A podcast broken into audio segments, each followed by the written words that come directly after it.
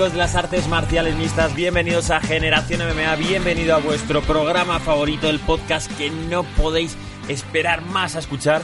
Y estamos aquí con gente top, gente top. César, ¿cómo andas? Pues muy bien, siempre hay gente top en Generación MMA, que está siendo ya el programa de referencia, ¿no? De las MMA mundiales. Lo lleva siendo, ¿no, Alex? Sí, sí, estamos ya en el top 1 de podcast españoles. Sí, sí, estamos ahí con Estirando el Chicle, con La Vida Moderna, estamos ahí luchando, algunas semanas unos otros.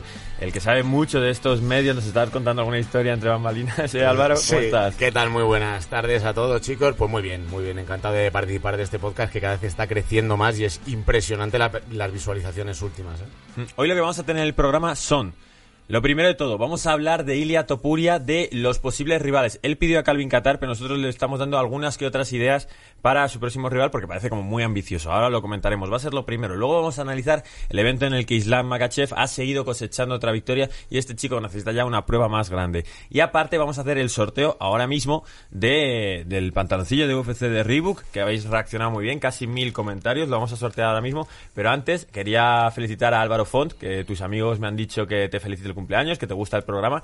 Y nada, enhorabuena por, por cumplir años. cumplir años. Enhorabuena por seguir vivo, Álvaro. ¡Qué tío. máquina, qué máquina! Ahí que Álvaro. nos escuchan desde Sevilla. Eh, quería decir, eh, tenía mucho miedo de que Álvaro Font fuese algún tipo de palabra como el verga largas o algo así, ¿sabes? No. Es es Bar Simpson, ¿no? El que te ha, el que te ha dicho que lo felicite. El otro día en el Tour de Francia les hicieron eso y les colaron un ¿En par serio? Sí.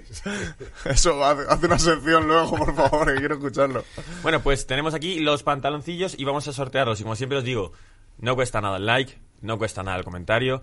Lo que sí que cuesta es hacer un sorteo que parezca legal, ¿eh? Alex, vamos a volver a grabar la pantalla del móvil y necesito que me deis eh, un número de veces que voy a deslizar hacia abajo y que no sea muy alto, por favor. 7. Venga, siete me Eso gusta. está mañado, eso está Voy a darle a iniciar a grabar la pantalla ahora mismo, se está grabando y recordamos que es el primer nombre que se vea claramente, es decir, que se note, que se vean las letras. Entonces, deslizamos una para abajo, deslizamos otra, se cargan más comentarios, la tercera, la cuarta, la quinta. Uy, como le caiga a Guy, Fe- a Guy Fakes, que es uno de los que más nos sigue, por poner estas letras que ha puesto, que lo estoy viendo poner una M, una, una W, vamos a añadir una cosa, que aparte tenga algo de sentido, que no sea una letra, el comentario. Vale, pero eso la próxima vez lo dices antes. Vale, vale, la sexta que deslizamos. Pero mira, si es Guy Fakes, es que le va a caer a él, eh, cuidado. Es que se le ha currado, ¿eh? Y la séptima le ha caído a Guy Fakes, tío. Se le ha currado el chaval, ¿eh? Ha hackeado el sistema. Ha hackeado el sistema. Eh, Se ha pasado el juego, sí. Se ha pasado el juego, Bueno, es lo que tiene que haya escrito 100 comentarios él solo. Guy Sí, pero algunos eran buenos, ¿eh? Que yo me leí algunos. Sí, mira, lo están viendo en la pantalla, pues eh, qué buena está la marihuana, la verdad, ¿para qué mentir? Otro podcast que está guapo es el de Jordi Wild. No, bueno, sí, a Jordi Wild le hacemos, aunque este está mejor. Dad like, cabrones, que es gratis y suscribid que este vídeo tiene más visitas que este canal, suscriptores. Esto no puede ser, chavales, para algo que queda gratis. Y por último, el con el que ha ganado es qué guapo el logo de Venom. Pues Guy Fakes, a partir de ahora vamos a cambiar la forma en la que vamos a hacer sorteos. Esta te la has llevado por pesado y por ser muy buen Se la ha currado. se es la ha muy buen currado, suscriptor, ¿eh? siempre Sí, está. sí. Y nada, pues yo es que claro, empecé a ver que todos los comentarios de hoy fakes, 100 comentarios que sabía escribir, pues nada, te lo llevas y todos los que se indignen, eh, esas Haber, serán escri- las haber- reglas. haber escrito 100 también, haber escrito Sí, 100. se la ha Claro, pues nada, pues vamos a parar. Eh, contáctanos por Instagram sobre todo o por Twitter, eh, a mí, porque si lo contactas a Álvaro no te va a dar nada, como No, mucho te va a dar sí, una me- entrevista me, para lo hacer. quedo, me lo quedo, si no. Vale, pues y recuerda que el dorado es dorado. Como El dorado es dorado, como dice Dani. Dani, sí, Termino de grabar la pantalla y vamos a ir con el programa. Eh, llevo diciendo Guy Fakes, pero es Guy Focus o algo así. Porque es F-A-W-K-E-S. No sé, pero tiene mucha presencia, ¿eh? Se le ve en todos los podcasts ahí, Es, pico es el de comentando. eh, Gaui Fakes, es el de V de Vendetta, puede ser. Creo que sí, pero, No me- pero no recuerdo que el nombre fuese. Sería Guy Fox o algo así. Fox, yo creo que se pronuncia así. Claro, pues yo es Fox. que. O Fox, yo creo. Fox. Y Guy Fakes, Guy Fakes. Bueno, vamos con Ilia Topuria, que es el hombre del momento, es el mejor, va a ser campeón, ya lo sabemos, lo visteis primero en Generación MMA. Bueno, Ya está, acabamos el programa. Va a ser campeonala, venga. Coge Ilia Topuria y decide retar a Calvin Qatar. A él le hacen la entrevista y es raro que no pide ningún nombre. Sabíamos que Ilia quería Edson Barbosa porque aunque es un peleador muy contrastado y es un peleador al que es un poco unidimensional. Por mucho que sea un peleador completo, lo que tienes que tener miedo es de su striking, sobre todo de sus patadas. Entonces, Ilia veía una estrategia muy clara. Ilia se cree como con la suficiente capacidad para defender un par de embistes y atacar al suelo y finalizarlo. Pero se lo da a su amigo, el otro georgiano, Chikatse. Y entonces se va a convertir en un duelo de pateo que a ti, Alex, te va a encantar esa pelea. Sí, la verdad que es una pelea que me llama bastante la atención porque después de yo a chicas que lo llevo siguiendo bastante tiempo y después de su último desempeño creo que lo puede hacer muy muy bien y va a ser un duelo que si saben encontrarse bien la distancia los dos va a estar muy muy chulo. Hmm. Entonces, ¿qué pasa? Que se le queda el mejor, porque es el número 8 Edson Barbosa ahora mismo para cogerle y demás, se le queda fuera, al georgiano no va a ir, y quedan como bastantes nombres cercanos a él que no parecen mayor reto que Ryan Hall, son peladores muy completos y muy duros, pero no parecen mayor reto, y los de arriba se quedan muy lejos. Entonces Calvin eh, después decide decir, vamos a retar a Calvin Qatar, que lo veo medio asequible, que lo veo un pelador que, del que estoy a su nivel por lo menos, y vamos a ver si sacamos, eh, conseguimos picarle un poco. ¿Qué pasa? Que no da la sensación de que está demasiado alto enfrentarte al número 5 del mundo, siendo el 15. A mí sí, a mí sí. O sea, yo creo que debe tener por lo menos una pelea anterior antes de enfrentarse al top 5. O sea, sería una anterior, quizá dos.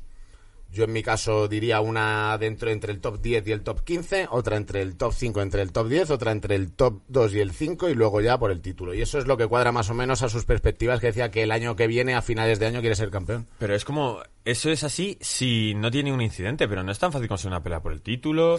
Lo mismo hay alguien a la, a la cola. Me parece que lo decía, hemos estado en Mix Fight este fin de semana César y yo, y lo decía en la entrevista que le hicieron ante todo el público, finales del próximo año ser campeón. Es muy complicado hacer 3, 4 peleas en un A año ver, cuando es- son de alto nivel. Es complicado en la vida en general que todo lo que planeas de aquí a un año salga tal y cual lo, tú lo has planeado en cualquier campo. Y por supuesto en las MMA es igual. Es muy difícil que tú, aunque te hagas en la cabeza, mira, gano a este, luego gano a este y ya está, ya tengo, ya tengo la pelea por el título. Es muy complicado porque pueden pasar muchas cosas. Tanto que te pasen a ti, que no te salgan deportivamente como tú esperas, y luego los dioses de las MMA que digan este se lesiona, este tal, este cual, esta pelea vende, etcétera. Entonces es muy complicado que salga todo como, como tú lo esperas. Eh, que Ilia quiere un top 5 como Calvin Qatar, creo que es porque ve que le va a ganar. Y lo llevo diciendo, lo llevo diciendo de siempre desde que veo las entrevistas de Ilia, la confianza con la que él dice voy a ser campeón, mm, dame a este que lo gano. No es un fanfarrón, no está fanfarroneando. Es que lo sabe porque probablemente en sus sparring, en sus entrenamientos, haya probado a gente de nivel similar o de incluso nivel superior y está notando, si es que soy mejor yo que esta gente, o por lo menos estoy al nivel de ellos. Entonces no tengo, no le tengo miedo a Calvin Qatar, no le tengo miedo a un top 4 o un top 3.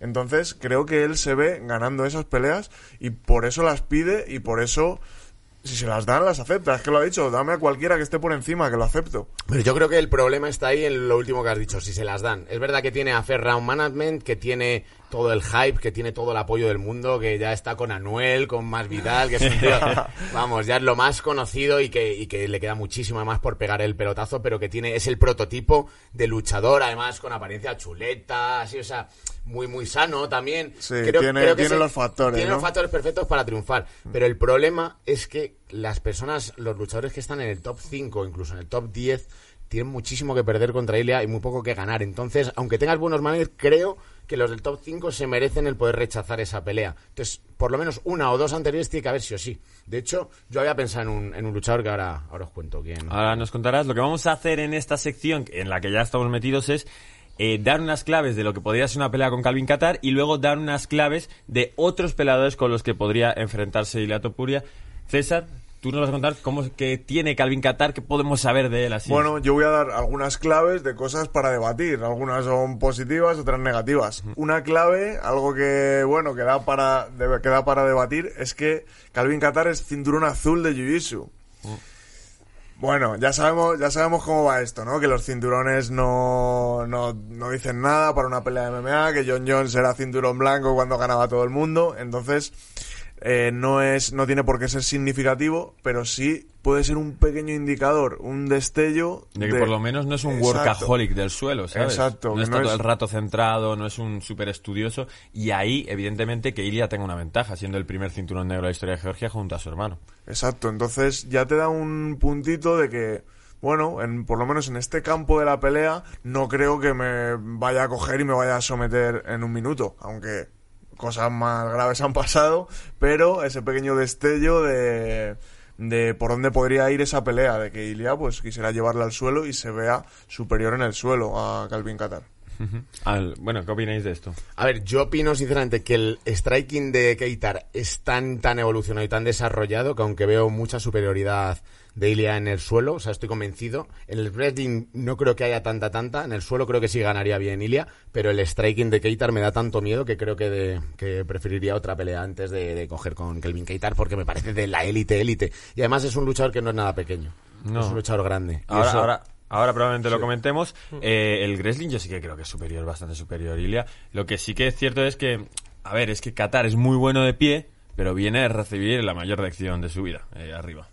Y yo creo que al final también Ilia siempre va a tener la baza de que si arriba no se encuentra cómodo va a poder derribarlo y va a poder llevarlo al suelo.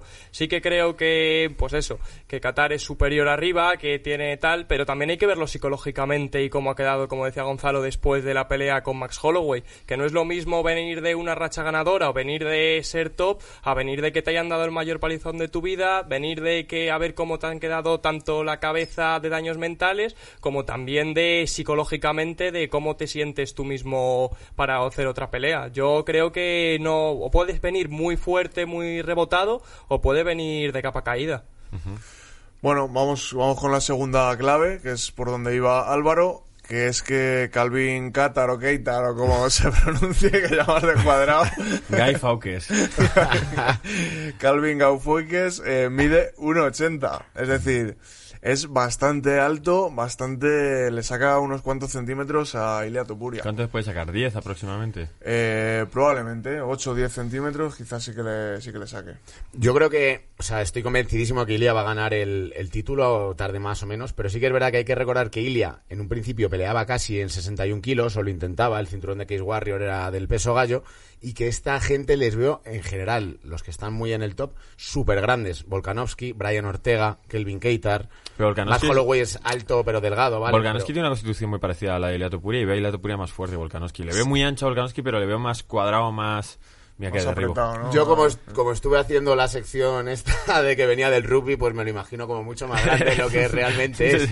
Te lo imaginas como Rumble Johnson, ¿no? Gigante. Sí, pero bueno, es cierto que creo que son bastante más grandes todos. Eso no quita que pues existan estrategias para que pueda dominarles. En este caso que creo que Keitar es bastante más grande que, que Ilia y eso puede ser un, un impedimento. Le saca 10, ce- 10 centímetros justos, 1,70, 1,80. Sí, yo no creo que Ilia Topuria sea más pequeño que José Aldo, ¿eh?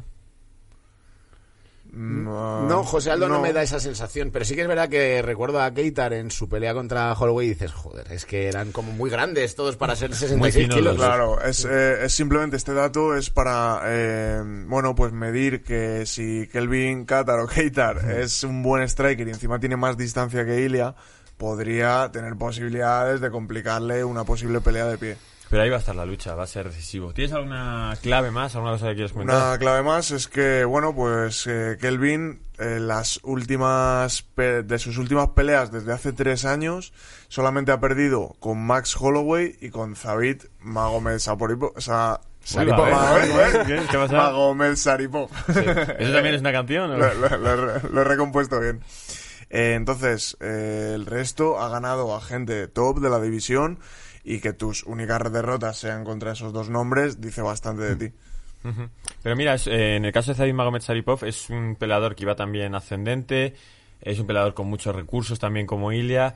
Eh, creo que Calvin, que Kelvin es más unidimensional. Bueno, puede ser, puede ser que tenga menos, menos recursos que Zabit, pero sigue siendo muy peligroso porque al resto de la división los ha ganado. A mí me parece que iba a ser una pelea muy, muy dura. Que por supuesto que si puede hacer el salto desde el top 5, a- desde el top 15 al 5, adelante, vamos a por ella. Pero yo siempre creo que no la van a aceptar, lo primero, y que además le viene bien ya dentro de los tops tener algo más de experiencia, de ir poco a poco, aunque sabemos que si es por Ilia pelea por el cinturón mañana. Es que ese top también está hecho muy concreto, el de peso pluma. No sé si el resto no me he puesto a analizarlos tanto. Eh, es, es muy raro porque Josemed y Arnold Allen no le han ganado a nadie, pero como llevan cinco victorias consecutivas o así, están muy arriba dentro del ranking de la UFC y dentro del ranking de Tapology. Y es raro porque no han ganado a ninguno de los más duros. Sí, lo que pasa es que yo creo que ahí hay, un, lo, lo habéis comentado antes, un escalón clarísimo que está entre Brian Ortega, Volkanovski y luego ya tenías a Magomed Saripov, a Jair Rodríguez, a Más Holloway, pero... es que vaya- es que vaya no, división, eso sí, ¿eh? eso sí, eso sí. Pero luego ya tienes a. Sodik Yusuf, tienes a Arnold, Tienes, pues hay algunos más, yo luego voy a comentar uno, que, que no están a ese nivel tan. Sí, pero por ejemplo, Arnold está como el número 6 y, y Y Yusuf está el, el 13 o el 14, o sea que, Sí. que, está, que están lejos. Eh, vamos a seguir con algunos que otros nombres. Eh, qué cantidad de peleadores. Vamos a ir con otro que también sería complicado. Eh, Alex, eh, ¿quién tienes tú? Bueno, pues yo he traído a un peleador que peleó hace poco contra el Korean Zombie y es Danige.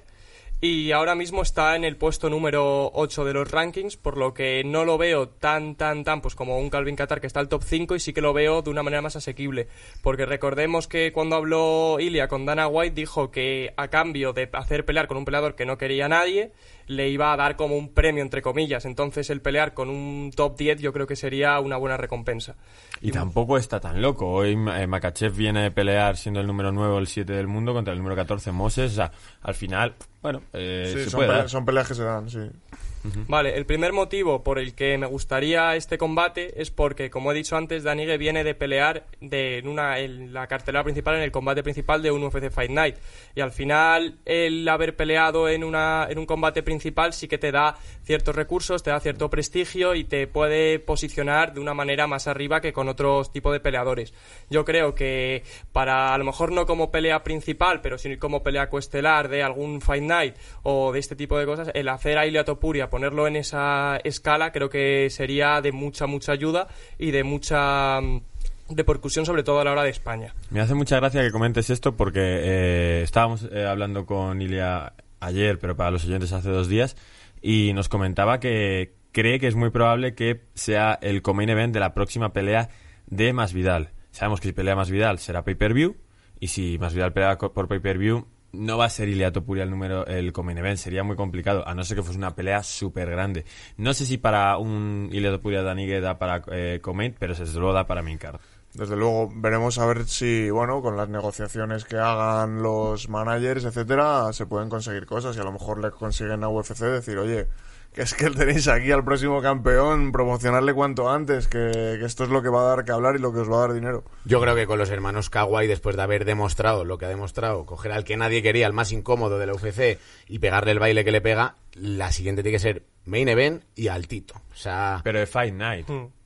Mm, bueno, yo, yo ¿Cómo va a ser de un pay-per-view, Álvaro? en un pay-per-view yo lo ponía, igual con main event no, pero de tercera o cuarta Ah, pelea sí, sí, sí, sí, sí. Sí, eso es lo que están hablando. 100%. Y, y quizás eh, a lo mejor haya habido una conversación por ahí con Dana White de, oye, que te he cogido Un al... pack, hacerle un pack, oye, te meto a este, este y a este. Claro, no, te, he cogi- te he cogido la pelea con, con Ryan Hall, que no la quería nadie, y pues ahora que lo que decía él, dame un premio, dame un co-main event en un Fight Night o una cartelera principal con un nombre bueno, y a lo mejor eso es lo que va a ocurrir. Vale, el siguiente punto por el que creo que Ilia le puede venir bien este combate es que de sus últimas seis peleas, cinco han ido a la decisión. Entonces no es una persona que vaya a tener tanto, tanto, tanto peligro respecto a la hora de, pues eso, de no se tiene que preocupar tanto por ser sometido ni por tener un KO, porque de sus últimas peleas, cinco han ido a la decisión. Una sí que ha sido KO, que fue pelea de la noche además, y es, ahí hay que tener cuidado, pero yo creo que no le tiene que dar tanto, tanto miedo como por ejemplo un Ryan Hall, que tenías que estar muy cuidadoso de que te hicieran las sumisiones. Bueno, Otro- bueno, interesante, interesante. Y otro de los puntos es que eh, es bueno boxear, o sea, en el striking es bueno boxeando. Entonces, se podría utilizar bastante porque de Ilia, sobre todo, hemos visto la buena lucha que tiene. Entonces, podría usarlo también para mostrar el boxeo que tiene en un combate. Como no usa tanto las patadas ninguno de los dos, quitando algún low kick que sí que utiliza Danige, sí que lo veo que puede aprovechar para enseñar la calidad de boxeo que tiene Ilia. Sí, lo que pasa es que igual en una pelea ya de tan alto perfil lo que te interesa es que, que acabar la pelea cuanto antes, porque imagínate, si finalizas a Dan Ige en el primer asalto, eres le- legendario. Claro, pero si decir, le- de si- camino a subir hacia Sí, arriba. pero si le finalizas boxeando, que es lo que se supone que se le da bien, ya el doble, doble o nada, ¿no? Es como has hecho lo que se supone que se le da bien a tu rival, lo has hecho tú mejor y has conseguido la finalización. Esas serían las tres razones, o tienes una Sí, más. no, está ahí. Está ahí eh, Danigue, también un candidato, un candidato bastante serio. Y yo, mientras voy a ir reiniciando esto, cuéntanos, Álvaro, quién es eh, tu candidato. Ya veo que te importa mucho. Que no. bueno, le iba a pues decir que se había quedado Ilia ahí congelado dando un puñetazo. que le dices no sabía si tenías capacidad de darle. Bueno, eso está, está chupado. Bueno, pues os cuento, yo... Se ha visto que vengo con pantalones cortos al programa mientras con una camisa de corbata. Por lo menos no son campeones. Claro, claro, al menos no iban gallumbos. Bueno, pues yo el peleador que he elegido me parece bien, los dos que decís, que el Vincaita sería una locura, eh, Dani que está bien, pero yo el que he elegido es otro y lo he elegido por varios motivos. Yo he elegido a Bryce Mitchell. He elegido a Bryce Mitchell, está en el top 11 y como decía, creo que tiene que ser alguien fuera del top 10 para ir pillando experiencia en, las partes altas. Es una pelea muy buena, como digo, porque viene, lo contrario voy a decir de lo que decía Alejandro, viene de un training camp muy largo contra Jiu-Jitsu. Y este tío es un Jiu-Jitsu. Entonces aprovechas la inercia por la cual llevas trabajando durante varios, varios meses y enfocado en ello. Hay varios motivos más. Hay un motivo que es una pelea de invictos. Y lo que hablamos mil eso veces, vende que eso vende muchísimo. El cero es legendario. Claro. Y además viene con mucho hype. Es un chaval de 26 años que tiene mucho, mucho por venir por delante, que tiene un nivel súper, súper potente de suelo, pero que no le veo al nivel de Ilia, ni en el suelo, ni tampoco le veo al nivel de Ilia, sobre todo en striking. Es decir, creo que Ilia tiene muchísimos más recursos, muchísimas más herramientas que Bryce Mitchell, y es un hombre muy, muy, muy grande. A mí Bryce Mitchell es el peleador de suelo que más me ilusiona de todo el mundo de las MMA. Es increíble, como lo hemos visto, intentar buscar hacer un segundo twister en la UFC. Es una auténtica locura, pero es lo que tú dices. Creo que sí que voy a poner a Bryce Mitchell en el suelo un poco mejor que Ilia Topuria porque es el especialista en eso, es tremendo, pero es que no creo que vayan a llegar al suelo de ninguna forma. Creo que Topuria lo iba a matar arriba y en la lucha no le iba a dejar ir al suelo. Sí, yo creo, bueno, si le podemos dar ese, ese punto de confianza, pero yo creo que, lo que dices tú, que Elia tampoco iba a ser tan inconsciente de irse directamente al campo donde más vulnerable es respecto a un luchador que es especialista en este campo solo.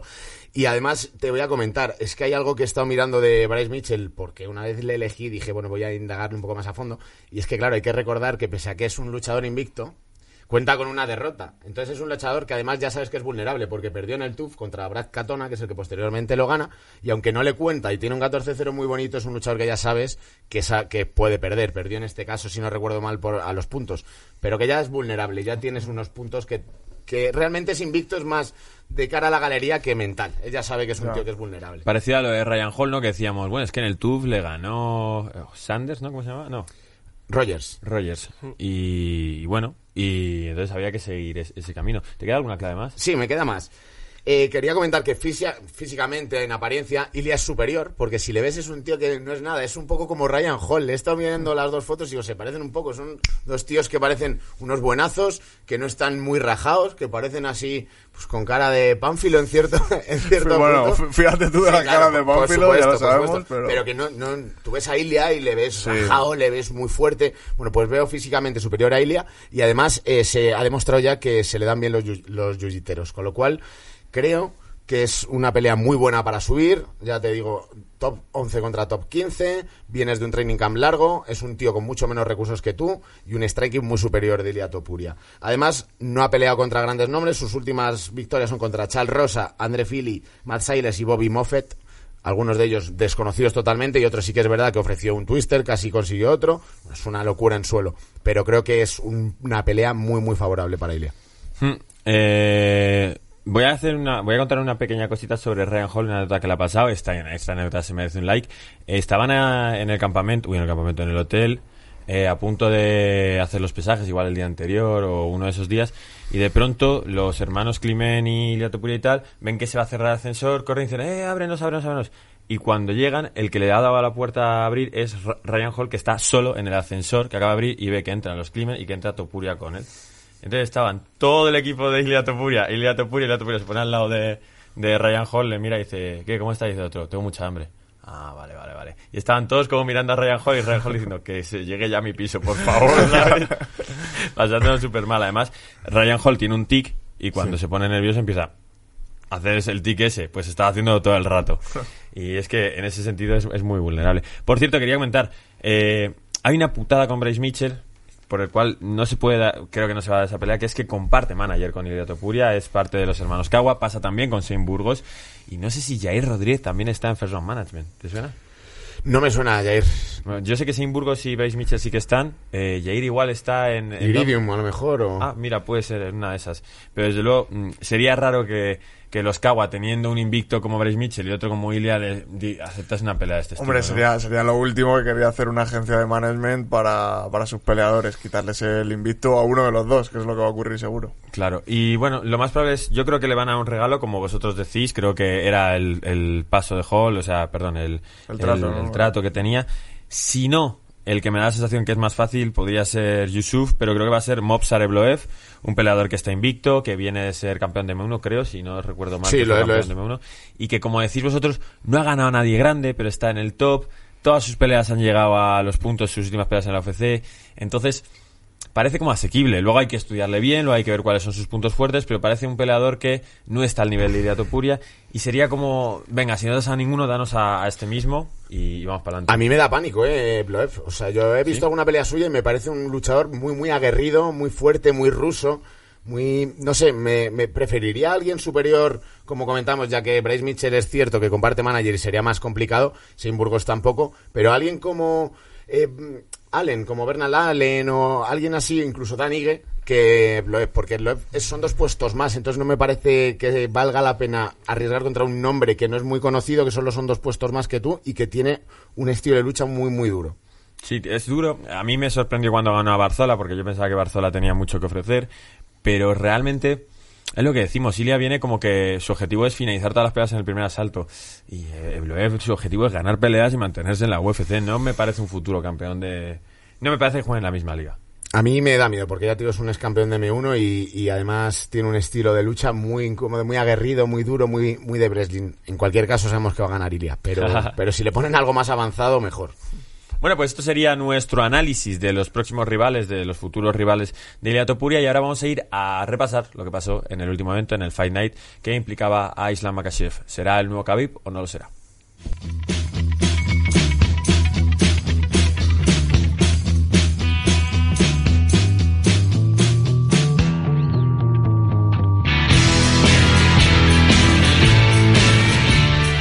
Bueno, pues si os parece vamos a hablar de este combate en el que hubo ocho finalizaciones eh, de 10 combates aproximadamente y Dana White se volvió loco y decidió darle premio a todo el mundo. Dijo, tú vuelves a pelear, te llaman Misa Tate, eres bastante atractiva, pues te damos un premio. Pero también si eres un feo... Hola, Marion Renault se retiró. Me estoy enterando ahora mismo conforme tenemos las peleas detrás. Bueno, lleva una racha de cinco derrotas, normal que se retirase. Se ha retirado después de pelear contra tipas muy duras. Ha perdido contra Amanda Nunes, perdió contra Raquel Pennington, perdió también contra Kat Zingano, Mazi Kiason y ahora contra Misha Tate. Bueno, es un buen momento para retirarse, 32 años y habiendo hecho mucho. Bueno, habiendo hecho mucho en las MMA femeninas y habiendo peleado y perdido contra las mejores, que recordemos que parece que pierdes unas peleas seguidas y ya eres una puta mierda, pero claro, ¿contra quién estás perdiendo? Solo puede haber un campeón y entonces perder contra los mejores no significa que sean malos No, o que... Y hay que recordar que es que eh, Renault tiene 44 años. O sea, se ha retirado. Ay, pensaba que tenía No, no, 32, tiene un montón, tiene un montón. Se retiró con 44 años. ya Lo cual, es hora, o sea, ¿no? es que ya flipamos con Claro. los pesos pesados y que lleguen a los 40, pues esta mujer con 44 años y siendo una mítica, pues mira, qué mejor manera que retirarse contra una ex campeona. Y luego puedes hacer lo que ha hecho Misha Tate, volver. Cuando se te acaba el dinero, vuelves y ya Y está. ya está, Y lo has- con 50 palos ahí, venga, que me pongan. ¿Qué, qué os pareció? Ahora hablaremos de Islam Makashev para hacerlo de más a menos, que, pero ¿qué os pareció, Alex, la vuelta de Misha Tate? ¿Te pareció, bueno, que, La verdad que para estar seis años sin pelear, o sea, desde 2016 sin pelear, lo ha hecho bastante, bastante bien. Yo no la vi con una diferencia tan bestial como para haber estado todo el tiempo Pare- sin pelear. parecía la misma, ¿no? Sí, Parecía o sea, yo la veía más o menos al mismo nivel de cuando se fue. Es que dijo que ella quería volver porque creía que todavía podía subir el nivel de lo que había mostrado y que quería coger y decir, bueno, eh, no me voy a retirar del todo si no he llegado al máximo nivel. Fuiste campeona, eh, ganaste a Holm, no es verdad que en UFC 200 fuiste el combate principal y te gana Amanda Nunes y ahí empieza el reinado más increíble de la historia de los pesos femeninos. A mí la verdad es que la pelea no me gustó mucho. No vi una Misa Tate que viniese a arrollar con la división. No, pero sí que metió mucha más presión que Renault. Y además, eh, hablando de, la, de las edades, ha regresado con 34 años. No ha regresado con 40 ni nada así. O sea, quiero decir, todavía le queda bastante gasolina. Imagino que habrá entrenado mucho durante estos años, o por lo menos en el último año para volver a su máximo nivel. Y a mí sí que me gustó también es que enfrente tenía una luchadora de vuelta o retirada ya prácticamente. Pero me gustó la presión que imprimió, que iba hacia adelante, metía manos, jugueteaba, luego... Sí, consiguió derribos. Sí, consiguió sí, sí. derribos bastante, bastante buenos y, y bueno, pues ha vuelto, no sé con qué expectativas, si con la de voy a hacer una peleilla más y me vuelvo a retirar, gano mi pasta y disfruto de la vida, o si tiene la, la intención de volver al top a pelear por el cinturón o lo que sea. Pues ha salido la que no deja una sin pedir, la señorita Holly Holm, que dice, ah, que hay un título, no, yo quiero pelear por ese título. Y si ahora el título es ganar a Cupcake, eh, es lo que ha pedido ella. Se lo dijeron en rueda de prensa a Misa Tate y dijo, es una pelea que se tiene que volver a hacer. Es la pelea con la que yo conseguí el título y creo que es una buena revancha. Es una pelea con mucho nombre, Sí.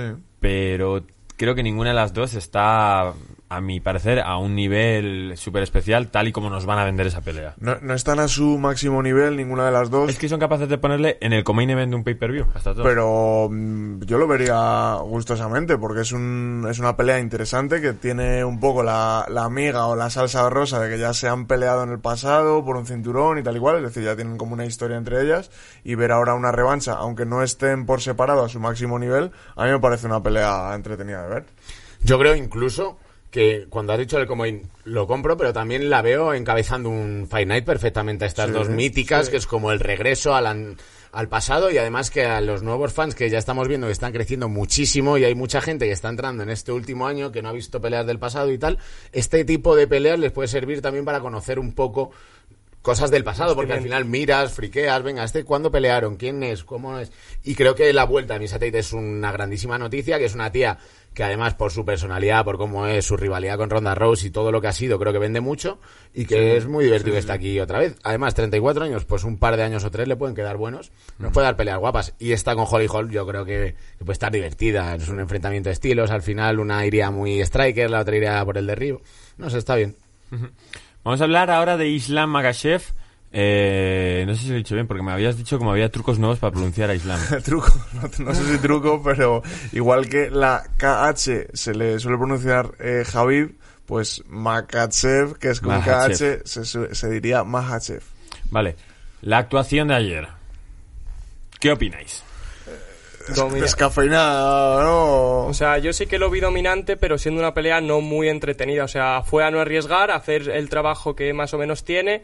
Sabía que estaba frente a un chico que era un pateador y que le- encima el chico le estaba buscando a la contra, entonces se hace una fusión aburrida. Se hace un peleador que no quiere ir al suelo, que le está esperando a la contra, y otro peleador que lo único que quiere es dominar y hacer la pelea, ganarla, pero con el mínimo esfuerzo, entre comillas, con el mínimo riesgo, mejor ¿Y, dicho. Y puede dejar Habib de decir que, que va a ser campeón y tal? Si va a ser campeón, no dudo que tenga cualidades para serlo, pero ahora mismo no está mostrándose un campeón. En sus últimas peleas no estamos viendo a un Islam que esté arrollando, no está siendo el Habib eh, de hace cinco años cuando estaba ascendiendo dentro de la UFC. Es que eso es lo que tiene el hype, digamos, que o juega en tu favor o juega en tu contra. Cuando te crean unas expectativas muy altas, eh, tus esta actuación que ha hecho, o sea, esta pelea de, de Mahachev es, es muy buena, ha dominado y ha finalizado. Todos eh, es como lo que queremos ver de un peleador que está en ascenso. Pero claro, cuando le estás mirando con ojos de es el nuevo Javi, es el nuevo Javi, venga, haz algo, pues eh, te produce un- una cierta sensación de decepción cuando ha ganado una pelea finalizándola. Desde luego que poner las miras en como el nuevo Javib no le favorece nada, porque Claro. nunca, nunca vas a llegar a ese, a ese nivel y a esas expectativas, pese a que Javib ha, ha llegado a decir que tiene mejor nivel que él. No, no, no se lo cree ni él, pero bueno, él tiene que vender a su nuevo pupilo y ya está. Claro, está negociando el contrato, porque Habib, aparte de ser entrenador ahora del ACA, es manager. Claro. ¿sabes? Pero bueno, eh, aparte de eso, yo bueno creo que es una pelea que por supuesto se vio que no es Javib, que tiene un estilo mucho más de pegar que lo que era Javib, que tiene muy buen grappling. Y que no es tan dominante. Es que no es el dominio que No tenía. es- y tiene el ritmo de y, Javi y para que cuando gana la espalda la diferencia es que cuando tú veías posicionando la espalda a Javib, le veías como que les tumbaba mucho más, les planchaba mucho más y, Y a él pe- les pegaba les mucho pegaba, más. sacaba mucho más trabajo y aunque sí que hemos visto gran and pound por parte de, de Mahachev, lo cierto es que no tiene ese dominio ni pues que tú veías a Javi parecía como un mono en la espalda, no te lo quitaba ni para atrás, te planchaba y golpeaba muy bien desde esa posición. Él no saca tanto trabajo, Islam, y sí que he visto que es dominador, que cuando le gana la espalda el brasileño consigue quitárselo muy bien, no le permite que meta los ganchos, tiene gestos técnicos muy buenos, pero es verdad que nos falta un poquito más. Además era una pelea que no le favorecía nada porque era contra un top 15 creo que era, o no recuerdo qué número era, pero era muy, muy atrás, con lo cual es una pelea que, porque los demás tenían sus peleas cerradas y no quieren aceptar, es verdad que la gente tiene mucho que perder y va a pasar un poco como con Topuria, en este caso pasa más, y era una pelea que no, no le favorecía nada en cuanto a progresar. Pero hemos visto dominio, ha pasado por primera vez de los tres asaltos, porque nunca había peleado por cinco, entonces bueno, es una experiencia más para él y que es enriquecedora, pero es verdad que tampoco nos ha dejado como, bueno, pues vale, pero no hemos visto un gran caos, no hemos visto una gran sumisión. Ni siquiera, ni siquiera hemos visto una dominación continua, hemos visto cómo eras, eh, cómo le derribaban, cómo le pasaban la guardia, que ya te da, pues, destellos, digo la misma palabra otra vez, de que, de que no es Javi, a Javi no le tiran, nadie le ha tirado, nadie le ha pasado la guardia, entonces ya sabes que no va a ser esa, esa dominación o ese abuso que tenía Javi. Yo creo que el problema tiene mucho con comparar estilos. Al final cada peleador tiene un estilo distinto y al decir que es el nuevo Khabib, que es el nuevo tipo de peleador, mm, cada persona tiene un estilo distinto, eh, tiene mejor striking al final cada peleador va a tener un estilo propio, va a tener una forma de enfrentarse a las cosas y es que no puedes, o sea, yo creo que nunca nadie va a existir que sea como Khabib, pero igual que nunca va a existir nadie que sea como McGregor, ni va a existir nadie que sea como Ilia Topuria, porque al final cada uno tiene unas cualidades y va a destacar unas cosas más y en otras menos. Y no hay más que ver que el físico no es el mismo. Se ve bastante menos eh, ancho a Islam que, a Javib. Y se le ve más pateador, se le ve que mete manos. A Javib no le vimos soltar una patada en toda la carrera. en un round te suelta tres o cuatro. Entonces, bueno, es diferente, pero sí que tiene cositas de la lucha de Dagestani. Y bueno, pues derriba muy bien. Bien es cierto que me sorprendió mucho que le ganaran la espalda y que le derribaran. Me pareció como, uff, que, vulnerable es, ¿no? Y parecía que, pero bueno, y además tiene una derrota, que eso, Gaby, pues... Es que a ti cuando no son invictos ya... es que el cero es muy bonito, queda muy bien ahí, queda muy bien. Es por eso por lo que tú y yo no hemos debutado, porque queremos seguir estando invictos. Yo, por supuesto, joder, para que yo tengo un 1-0. En el London Su Fighter gané mi primera pelea. y, a, y, a, Álvaro Ucendo también, la segunda, ah, un 2-0 también. Pues esa fue por la espalda. bueno, entonces yo también soy campeón, ahora te he ganado Es verdad, es verdad, que Gonzalo me ha ganado y, tiene un 1-0 ya. Pues esto ya le gané en la playa, pero bueno.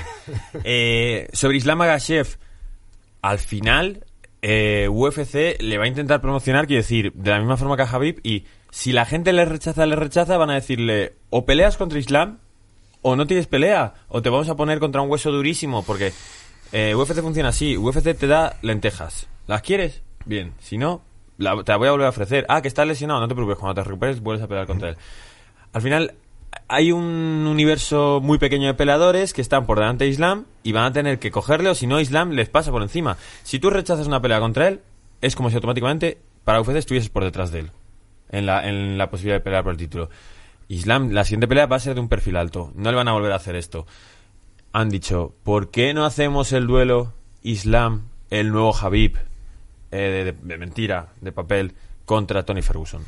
A mí me parece súper interesante. Además, eh, se lo han planteado ¿no? en la rueda de prensa posterior y, y, él, vamos, lo ve clarísimo que es uno de los trabajos que dejó pendiente Javi y que lo quieren solucionar ahora con Islam.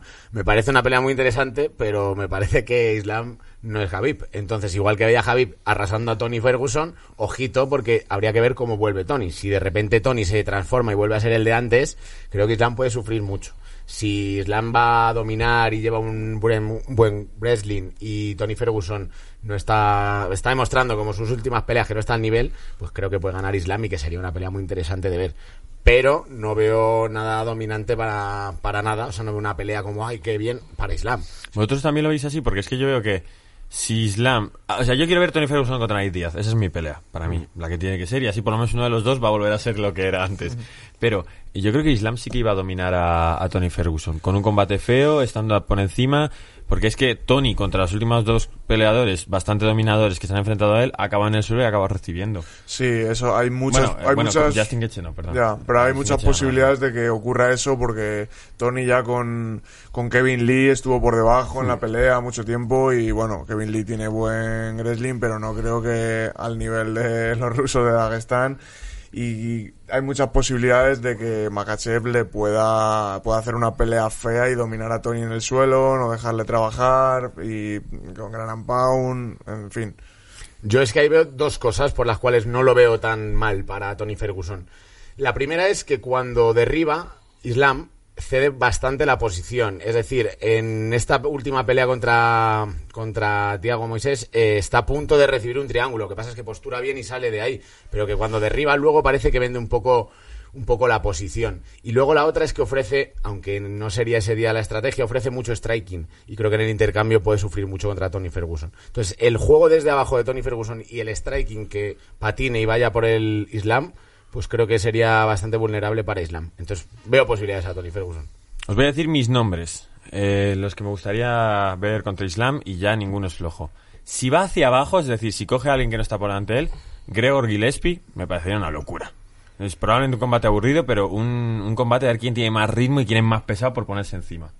Hombre, es que Gregor Gillespie, hasta que le paró Kevin Lee con la patada, es que era un fuera de serie. Yo creo Me que... parece un posible campeón en el futuro, Gregor Gillespie. El problema fue que justo en el momento adecuado, es de estas pa- de que 100 combates vas a ganar 99, pero justo en el momento, en el timing y en la situación adecuada te da el golpe en la cabeza, la patada y, Y se se acaba. cambia el combate por completo. sí. Salvo que seas algo que le puedes pegar en la cabeza y sigue para adelante, ¿no? que te ha pasado Doy hace fe, poco, creo. doy fe, doy fe. Bueno, eh, si sigo un poco más para arriba, contra dos años, dos años, pues estaría bien. A mí me parece que saldría igual una pelea un poco aburrida, creo. No sé por qué, no, no creo que vayan a hacer buena química. Mm, No sé, dos años ha tenido con Kevin Lee, me parece que hizo una química interesante de, de wrestling, de derribos, de suelo, y a lo mejor puede estar entretenida de ver para los que nos gusta el grappling y el agarre. Subido ya para entrar dentro de las peleas grandes, y es una pelea que le podría caer, Michael Chandler. Una pelea muy bonita. Sí. Creo que además son estilos de lucha diferentes, con lo cual no van a chocar, sino que van a fluir, van a jugar. Luego, los dos ya hemos visto que Chandler tiene bombas en las manos, ofrece algo de striking, y Islam ofrece striking con más movimiento, diría yo. Y creo que es un estilo uno que pega mucho. O sea, me parece un peleón. Y si gana Michael Chandler, ya son palabras mayores. Sí, sí, sí, sí. No, y bueno, igual que si gana Ferguson. O sea, si gana esas peleas ya podemos decir que Islam va a ser el nuevo Islam. Porque, porque Khabib no va a ser. Y luego de sobrado, ya me dejo para el final. A ver, es que a mí me parece que, que para este pelado en concreto te voy a nombrar es como una bajada hacia abajo, pero creo que perfectamente te sirve ganar a Islam Makhachev para seguir constatándote como un gran peleador. A mí, si se pega con Justin Gaethje, que está muy arriba, me parece que puede ser un locurón de pelea. Eso.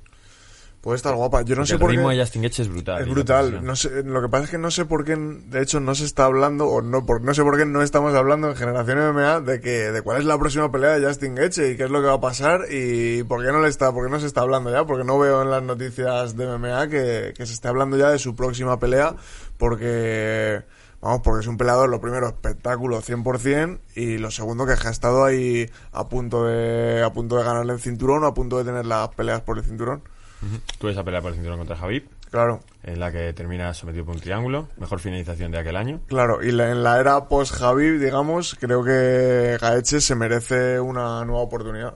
Igual está siendo inteligente y escogiendo la- las peleas para hago esta pelea y si la gano voy al título. Es que justo además hace un día o dos salió Aliad de la el manager, diciendo que tiene que ser sí o sí el próximo contendiente. Entonces está esperando la oportunidad de Con el, Dustin Da- Poirier el ahí. Dustin Poirier contra, contra Oliveira y el ganador contra Getche. Creo que ese es el movimiento que tiene Ali en la cabeza y si lo tiene Ali, ojo, porque es posible que, Es posible, que ¿no? pase. Entonces, si quiere hacer eso, lo que yo haría si soy Justin Gaethje es pegarme con Nate Díaz. Porque es una pelea más o menos asequible, es una pelea eh, que llama la atención y que te hace ser más famoso y te permite seguir posicionado para después de Dustin contra Tam- también es una pelea que, que, te, que te puede salir muy mal, ¿no? Pelear con... Sobre todo Es que es un perfil muy similar. Pero- dos. Ya. Es que- golpes. No quiere, o sea, a mí me parece genial y además sería muy, muy enriquecedor para todos nosotros, sería un peleón, pero no quiere dar un paso atrás, Claro. sobre todo Ali. Seguramente Geche quiera pegarse con, con el primero que pille. Con el butanero Pero que pasa por la calle. Con el top 5, le da igual.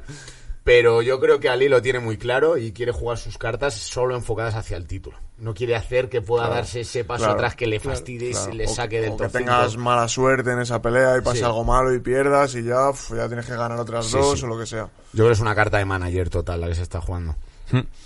Vamos a avanzar, ¿no? ¿Querí- ¿Querías decir algo, Alex? Mm, Lo que quería decir es que para mí el combate que se tiene que dar es el de Michael Chandler contra Justin Gaethje. O sea, yo creo que es el combate que se tiene que hacer y luego ya el ganador iría por el título. Yo para mí es el combate que debería. Pues es buen Suena combate, pero bien. igual lo que hace es esperar a que se anuncie la Oliveira contra Dustin para no quedarse de esto de que ganas muy pronto, no se da el otro combate y tienes que volver a ganar uno para volver a estar allí. Claro. Es como que el, el retador siempre tiene que ganar la semana antes en el evento o la semana después de si quiere pelear. No vaya a ser que cualquiera se cuele. Sí. Y siempre con la sombra de Conor McGregor. A ver si se va a A ver, recuperar a ver, a antes que yo, Pierre.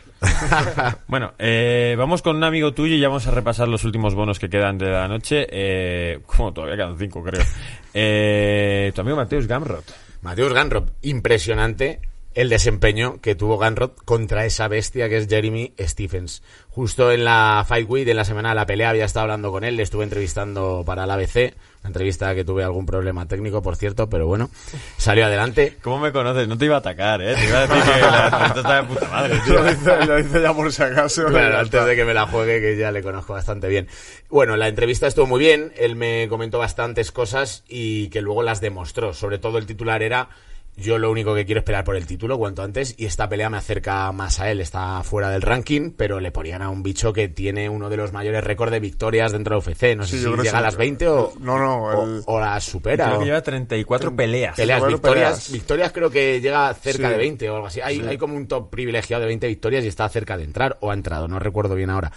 Total, que él me decía que claro, toda la vida ha hecho su pelea, su carrera en Polonia. Él es de procedente del KSW, del cual fue campeón del peso pluma y del peso ligero. Y entonces ahora en los últimos combates está haciendo el, training camp en American Top Team. Y una de las preguntas le decía, oye, ¿cómo es tu día a día? Me dice, mi día a día es, mi vida es un training camp. Y es que además, pese a que doy las gracias a Polonia, he hecho una carrera brutal, mi día a día ahora para esta pelea es hacer sparring con Jorge Masvidal, hacer sparring con Dustin Poirier, aunque están en la misma división, hacer sparring con grandísimas eh, estrellas del American Top Team y ese salto de calidad que ha dado es brutal. Y él me definió además, me pareció muy atrevido porque normalmente no se chivan del game plan o, de, o del estilo que, aunque se pueda suponer que es. Y él me dejó muy claro, sabiendo que ni Dios iba a leer la entrevista que no fuera hispano, ni él mismo yo creo que la ha leído, se la pasé, pero no creo que, que se haya puesto con el traductor aquí en el hotel a ver qué coño había puesto yo Pues ahí. lo mismo sí, ¿eh? Nosotros hace un momento hemos mencionado en una story a Mowgli Benítez y a Alejandro RC, el de las batallas de gallos, Sí. y Mowgli Benítez nos ha contestado, o sea, lo mismo. Pues, pues ojalá que sí, la verdad es que el tío era súper majete y además le ves con las gafas puestas de ver, tal, parece un tío... Un tío normal. un bibliotecario. parece que no puede matarte con una mano, ¿no? Total, que al final, bueno, pues es un luchador que está dando un salto de calidad enorme y que fundió en un minuto a Jeremy, Sti- a Jeremy Stephens con una Kimura, con un derribo muy a lo Khabib, que salió desde lejos y a cogerle el tobillo, le cogió el tobillo, le consiguió voltear y al final le engancha desde una posición lateral en la Kimura, va mejorando la posición hasta que consigue tirar, tirar y palmea, pese a que es una bestia Jeremy Stephens, yo creo que ve que le va a arrancar el brazo ya, si no, no palmea. Sí, sí, eso estaba fuera ya y es que se lo iba, se lo iba a arrancar. Una Kimura ejecutada perfectamente con ese paso, utilizando, utilizando una Kimura que previamente estaba intentando Jeremy Stephens desde abajo, utilizó ese mismo agarre para pasar la guardia y desde ahí normalmente puedes pasar a llave de brazo o como se quedó en este caso eh, con las dos rodillas, una a cada lado de la cabeza para intentar el mismo la Kimura que le salió perfectamente. Muy de clase de Jiu-Jitsu, cinturón Sí, blanco, sí, sí, enseñándote sí. cuáles son los pasos para cogerla así, en una kimura rara desde, desde tu área. No, no, atacando desde arriba y controlando la cabeza. Habíamos mencionado a Mowgli Benítez, eh, que pierde, le paran la pelea contra Billy Quarantino en el tercer asalto, en lo que es la pelea de la noche. Alex, ¿qué te pareció la pelea? Ah, sí que había cierta superioridad por parte de su rival, pero también quiero tener en cuenta la pegada, sobre todo en el tercer asalto, que hubo un momento en el que hizo un knockdown tremendo y estuvo a punto de finalizar la pelea. Quiero decir con eso que muy duro, ¿eh? Sí, es sí, un sí. peleador que a lo mejor te puede ir pendiendo el combate y con una so- o dos manos es capaz de cambiarte el combate completamente. Así que hay que tener en cuenta eso porque puede ser muy peligroso. Yo soy muy fan de Mowgli Benítez, que es una pena que perdiese, como también perdió Montserrat Ruiz. Eh, nuestros amigos mexicanos no han tenido buena suerte en esta pelea. Además, era una cartelera en la que iba a estar Jair contra más Holloway. Iba a ser el- la cartelera mexicana. Eh, bueno, por suerte, eh, si, iba, si seguía con ese rollo de maldición mexicana, no hubiese ganado Jair, entonces eso que se libran. Pero eh, soy muy fan de Mowgli Benítez porque aunque parezca un peleador que nunca va a pelear por el título, es un peleador en una división complicada, los 70 kilos y demás, bueno, creo que hay peleadores que dan espectáculo como es Mowgli Benítez y siempre están los bonos, siempre están las peleas de la noche y son desempeños brutales y somos fans de esos peleadores. No todo el mundo puede ser campeón, pero si puede ser un peleador de la UFC que gana más peleas de las que pierde y que da espectáculo, enhorabuena, eres un crack. Yo creo que ahí la has clavado. No todo el mundo puede ser campeón y hay muchísimos peleadores y muchísimas peleas que completar. Y esas peleas que completar son las que el público está deseando que sean guerras, que sean batallas, que sean divertidas, por las cuales pagas un dinero por ver este deporte.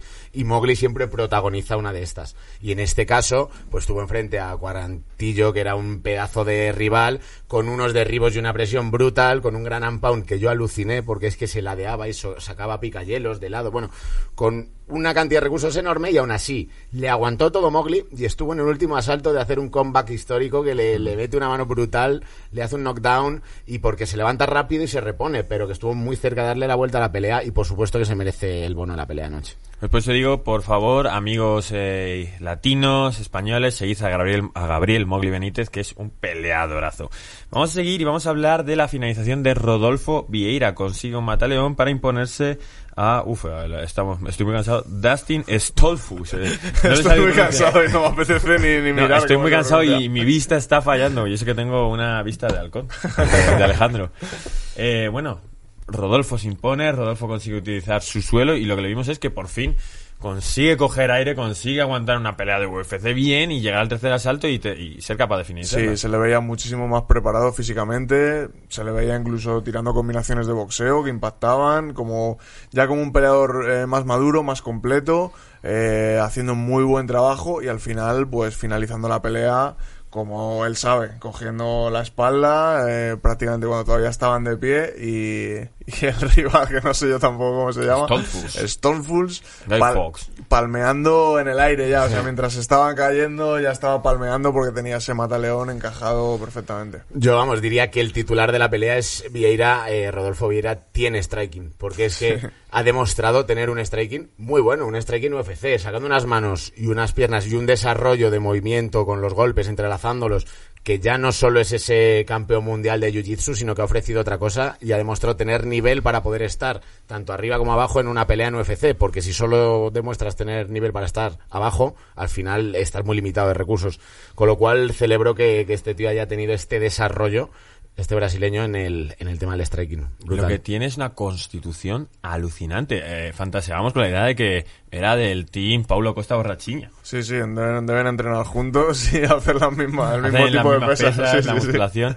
Lo que era rarísimo es lo que le había pasado en su primera pelea en UFC contra Alexander Hernández, cuando al segundo asalto entra como si estuviese en el quinto. Sí, está reventado. Yo creo que ese es otro de los cambios que habrá hecho en, en su entrenamiento porque es flipante. cómo- Anthony Hernández, perdón. Anthony Hernández. Es flipante cómo puedes tener eh, en un combate. Bueno, no es flipante, puede pasarte de todo, ¿no? O Claro. la preparación, o haber pasado el coronavirus, o haber tenido, pues, mil historias, ¿no? Pero sí que llama mucho la atención que, que te cueste tanto aguantar y luego en la última pelea haga ese, ese cambio de intensidad, porque es que aplicó mucha intensidad en todo su golpeo, con lo que cansa. Es un tío que está acostumbrado a fundir mucho su cardio en el suelo. Y es muy difícil, el o sea, es muy distinto el cardio que utilizas en el suelo que el cardio de golpeo en movimiento. Entonces, bueno, creo que ha tenido un desarrollo, una evolución muy buena. Y por último, para finalizar y comentar el último bono de la noche, pues Rodrigo Nacimiento eh, llegó, abrió la velada y noqueó. Parecía que, que no iba bien la pelea para él, parecía que iba a tener que llegar a la puntuación y es un peso pesado que conecta un par de manos después de un parón que hay creo por un golpe en, la- en las zonas nobles y al final consigue una combinación de esto que, que por mucho que te protejas son golpes de peso pesado. Es que por- tú puedes poner la mano aquí que te van a impactar igual y al final te noquean.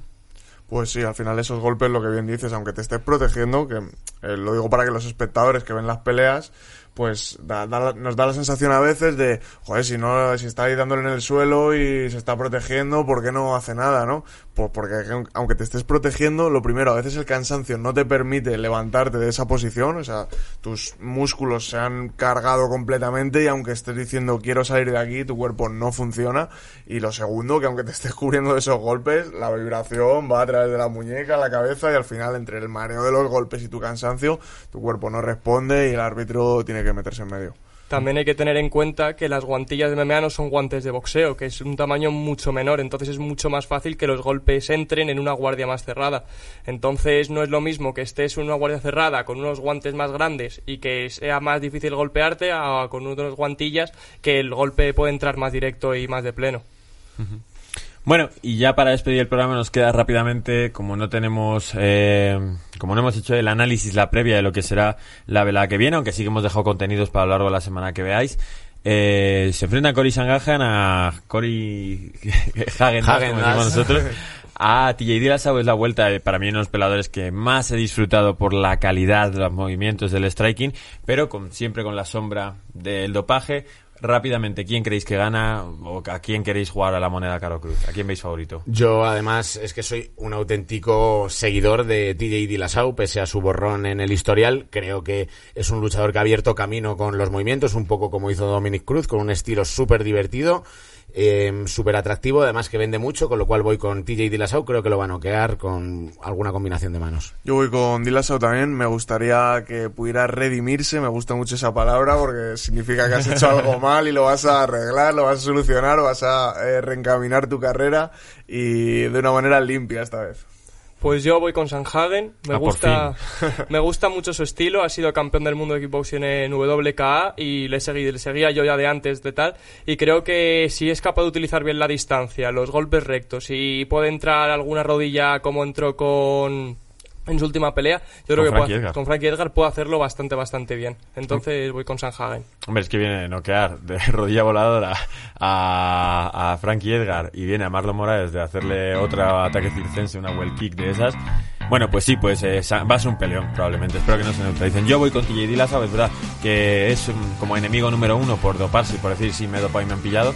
Pero bueno, si es capaz de que haciendo exámenes no le pillen que se dopa y por lo tanto en mi cabeza no se habrá dopado, pues eh, voy con él. Eso es lo importante. Que Lo importante cabeza- es que a mí me caigan bien todavía. Pues esta ha sido Generación MMA. Nos vemos la semana que viene. Eh, disfrutad mucho el programa y recordad darle a like. Nos vemos. Chao.